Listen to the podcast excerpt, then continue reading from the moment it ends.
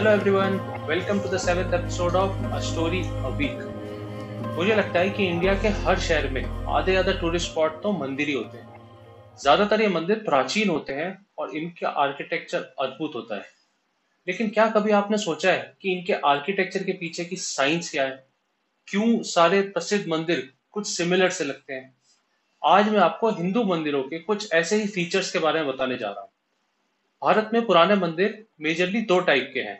नगर style और Dravid style. आपको नाम से ही समझ आ रहा होगा कि नगर स्टाइल मंदिर ज़्यादातर नॉर्थ इंडिया में पाए जाते हैं और द्रविड़ स्टाइल मंदिर साउथ इंडिया ये एक गर्भगृह कहते हैं, जहाँ भगवान, देवी, देवता की मूर्ति रखी जाती है। आपको नाम से ही समझ आ रहा होगा, गर्भ यानी भूम या सेंटर और ग्रह माने घर। गर्भगृह जाकर एक बिना खिड़की का छोटा सा कमरा होता है। कमरे के सेंटर में मूर्ति रखी जाती है और एक ही दरवाज़ा होता है जो कि ईस्ट की तरफ़ होता है। दर्शन इस दरवाजे के बाहर से किए जाते हैं। गर्भगृह के ऊपर एक ऊँचा स्ट्रक्चर होता है जो माउंट मेरू को दर्शाता है। इसे नगर स्टाइल में शिखर और द्रविड़ स्टाइल में विमान कहा जाता है। नगर स्टाइल में शिखर थोड़ा सा कर्व्ड होता है और द्रविड़ स्टाइल में विमान पिरामिड शेप का होता है, जो कि कई मंजिलों में बटा होता है। शिखर के ऊपर एक डिस्क शेप स्ट्रक्चर होता है, जिसे आमलक कहा जाता है। आमलक के सिग्निफिकेंस को अलग अलग स्कॉलर्स ने अपने तरीकों से बताया है। जैसे कि कुछ स्कॉलर्स ने इसे एक लोटस माना है, जिस पर भगवान विराजमान है। वही दूसरे स्कॉलर्स ने इसे सूर्य का प्रतीक माना है, और बाकी स्कॉलर्स इसे स्वर्ग की तरफ़ का दरवाज़ा कहते हैं। आमलक के ऊपर एक कलश जैसा स्ट्रक्चर भी होता है। कलश को इंग्लिश में हम अर्न भी कहते हैं। गर्भगृह के चारों ओर एक मार्ग बना होता है, जिसे कहते हैं प्रदक्षिणा मार्ग।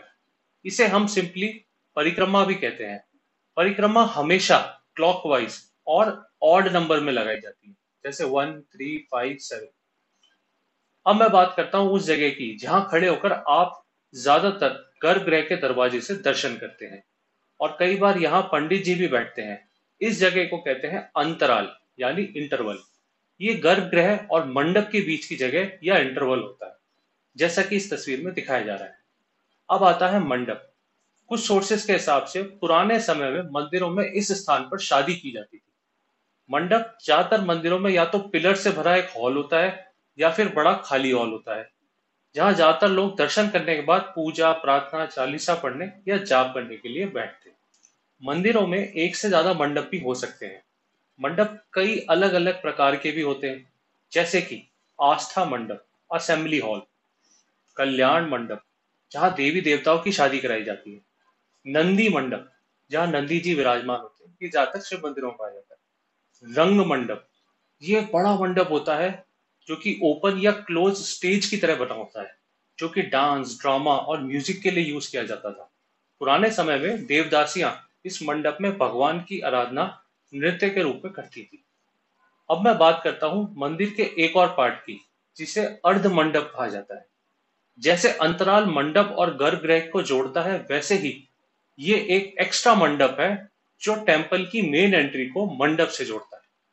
द्रविड़ स्टाइल के कुछ मंदिरों में आप एक खास चीज़ और पाएँगे, जिसे कहते हैं गोपुरम।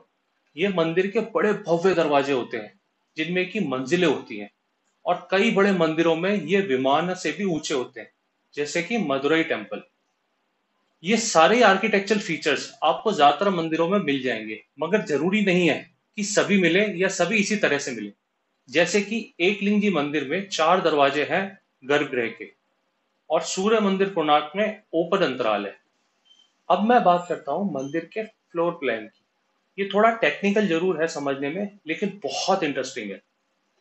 मैं कोशिश करता हूँ आपको सरल तरीके से समझाने की। ज़्यादातर मंदिरों का फ्लोर प्लान एक ज्योमेट्रिकल डिज़ाइन फॉलो करता है, जिसे कहते हैं वास्तु पुरुषा मंडला।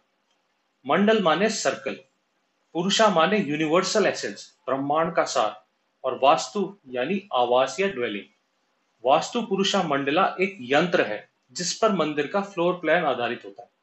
इस प्लान की सबसे बेसिक यूनिट को कहा जाता है पद, जिसका आकार चौकोर होता है यानी स्क्वायर और इस स्क्वायर का साइज़ डिफाइंड नहीं है।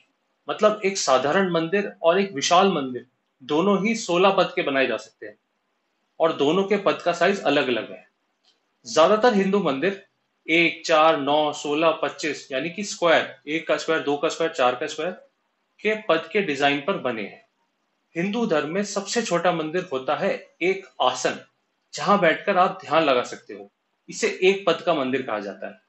नौ पद का डिज़ाइन बहुत छोटे मंदिरों के लिए बनाया जाता है, मगर सबसे इंपॉर्टेंट डिज़ाइन है 64 पद का, जिसे मंडूका मंडल भी कहा जाता है। जैसे इसमें चारों साइड्स को चारों दिशाओं से अलाइन किया जाता है नॉर्थ साउथ ईस्ट वेस्ट बीच पे नीले रंग से हाईलाइटेड पार्ट को हम ब्रह्म पद कहते हैं, जो कि चार पद का बना हुआ है। इसके बीच में होता है गर्भगृह और ब्रह्म पद के ठीक ऊपर बनता है शिखर। ब्रह्म पद के चारों तरफ़ होता है देवी का पद और उसके बाहर मनुष्य पद और उसके बाहर पिशाच पद, जो कि राक्षस और दानवों का पद माना जाता है। हम मनुष्य पद में परिक्रमा लगाते हैं, जिसका अर्थ होता है कि मानव परिक्रमा लगाते समय अच्छाई और बुराई के बीच चल रहा है। और उसे अपना ध्यान, अच्छाई की ओर, यानी ब्रह्म पद की ओर केंद्रित करना है। अब मैं बात करता हूँ शिखर की। जैसा कि मैंने आपसे कहा था कि मंदिर डिज़ाइन में मंडल, यानी सर्कल, और पद, यानी स्क्वायर की काफ़ी इंपॉर्टेंस है। इसलिए शिखर तो गोल है, लेकिन उसके चारों तरफ़ कॉन्सेंट्रिक स्क्वायर्स हैं। ये कॉन्सेंट्रिक स्क्वायर्स एक के ऊपर एक स्टैक किए गए हैं और इन्हें अलग अलग एंगल पे रखा गया है। ज़्यादातर मंदिरों में स्क्वायर यानी कि पद पैटर्न फॉलो किया गया था, मगर कुछ मंदिरों में इसे ना इस्तेमाल करके रेक्टेंगल ऑफ़ हार्मोनिक रेशियो जैसे कि वन इज़ टू थ्री या थ्री इज़ टू फाइव का इस्तेमाल किया गया था। ऐसे मंदिर का एग्ज़ाम्पल है, नरेसर मंदिर, मध्य प्रदेश नक्की माता मंदिर, जयपुर, राजस्थान। इनसे यह पता चलता है कि संस्कृत मैनुअल्स कोई रिजिड सिस्टम नहीं थे, बल्कि गाइडलाइंस थे, जो कि साइंस के प्रिंसिपल्स पे बने थे। आर्किटेक्ट और आर्टिस्ट को तरीके अपनाने की पूरी छूट थी। ये सब आर्किटेक्चरल फीचर्स यहाँ तक सीमित नहीं है। आप इनके बारे में और भी पढ़ सकते हैं। आई होप आप जब अगली बार मंदिर जाएँगे तो इन सब स्ट्रक्चर्स को नोटिस ज़रूर करेंगे। मैं आपका होस्ट अक्षय कपूर विदा लेता हूँ। धन्यवाद।